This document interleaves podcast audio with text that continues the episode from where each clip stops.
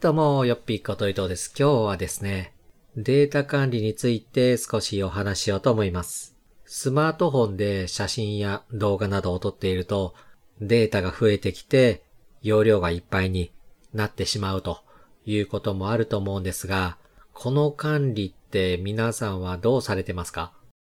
つい先日ですね、利用しているスマートフォンの容量がいっぱいで保存できないというメッセージがですね、初めて出てきました。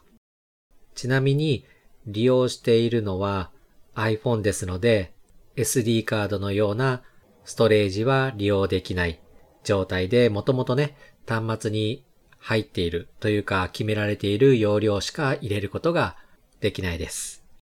iPhone の11 Pro Max 容量が 512GB なんですが、これがですね、いっぱいになったと。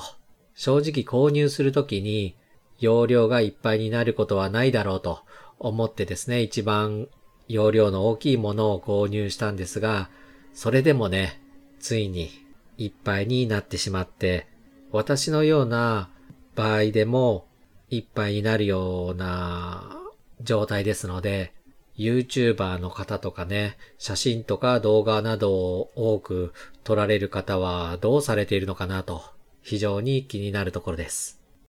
結論から言うと、オンラインストレージやローカルデータに移行させて本体、端末のデータを削除するしか方法はないんですが、オンラインストレージもね、これも制限というか条件があるものなので、どうしようかなと非常に悩んでいます。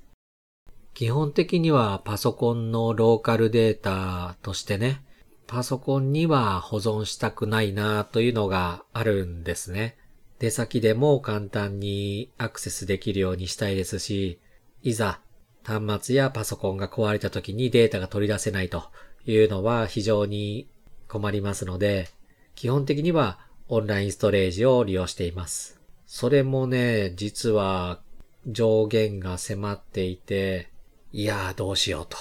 いうのがつい最近の悩みです。今利用しているオンラインストレージとしては、 Dropbox。こちらが有料プランで2テラ。そして、Google ドライブ。これは有料プランを今は利用してないです。そして Amazon。と、まあ、他にも細々はあるんですけど、大きなメインのね、ストレージとしてはこの3つを利用しています。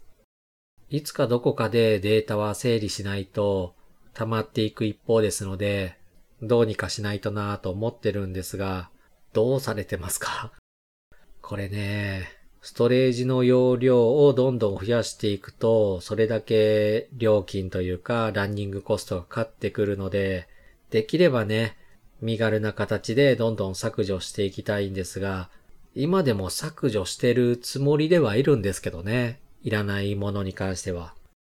つい先日 Google ドライブ、その中でも Google フォトの方でね、これまで容量無制限だったものが上限が設定されてしまって、それ以上は有料になってしまうというですね、衝撃的な、まあ私としてはね、非常に衝撃的なニュースが入ったわけなんですが、以前までだと Google フォトの方で写真は無制限、そして動画の方も無制限でアップロードできてたのに、これができなくなると。まあ実質値上げという形になります。Amazon の方は、Amazon フォトはね、Amazon プライムに入っている人であれば、画像が無制限でアップロードできますので、これはね、これで重宝するんですが、困っているのが動画。動画の場合だと非常にデータも大きいですし、だからといっ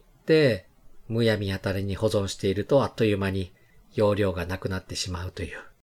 今考えている案としては大きく二つ。一つが iCloud の有料プランを契約して、まあ今でも一番安いプラン。こちらは有料契約して利用してるんですが、容量を増やそうかなと考えている状態です。そしてもう一つが YouTube にアーカイブとして残しておく。現実としてはこちらが有力的じゃないかなということでですね。YouTube の場合って動画投稿サイトなんですが、投稿する容量に上限は決まってませんので、非公開の状態でアップロードして、で、一度アップロードしたものに関しては、自分の動画データであればダウンロードすることも可能ですので、動画のファイル置き場として利用するのがいいのかなと考えています。写真などはこれまで同様に Google フォトや Amazon フォトでこと足りますし、プログラムや文章、ファイルデータなどはドロップボックスでカバー。で、簡単なテキストや表計算のデータであれば Google ドライブという形がですね、今の私の頭の中にある最強の布陣という形です。それでもね、今後容量がいっぱいになるようであれば、自宅にネットワークを引いて、そこでストレージを管理するという方法になりそうです。これも結局ローカルデータの扱いと変わらないし、何かあった時にね、身軽に動けるような形ではないので、できる限りオンライン上にまとめておきたいというのはあります。もしこれ以外にいい方法を知ってるよという方がいればですね、ぜひ教えていただければ嬉しいです。データの容量がいっぱいになって、そのストレージを増やすためだけにね、ランニングコストがどんどんかさんでいくって何人かね、損してるというか、もったいないというか、という気にもなってしまうんですよね。まあ仕方のないことだと思うんですけど、まあもちろんこれは自宅、賃貸などと同じような考え方ができるのかなと。賃貸でね、暮らしている人も荷物が多ければその分場所代がかかって広めの部屋を借りなきゃいけないですし、物が少ない人はね、その分のスペース、物置きスペースが住居スペースになるわけですから、広く部屋も使えると。なのでこういった整理整頓というか、できるだけ物を増やさない、そういった習慣をつけたいなと、改めて思いました。iCloud だと2テラバイトで月々1300円ですか？年間にすると1万7000円ぐらい。まあこれもいいね。金額ですよね。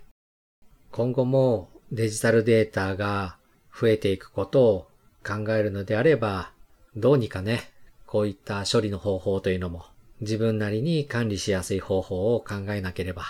ならないと。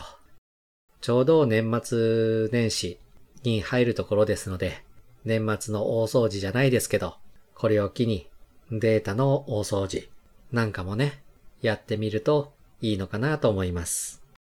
ということで、本日はこのくらいで。それではまた。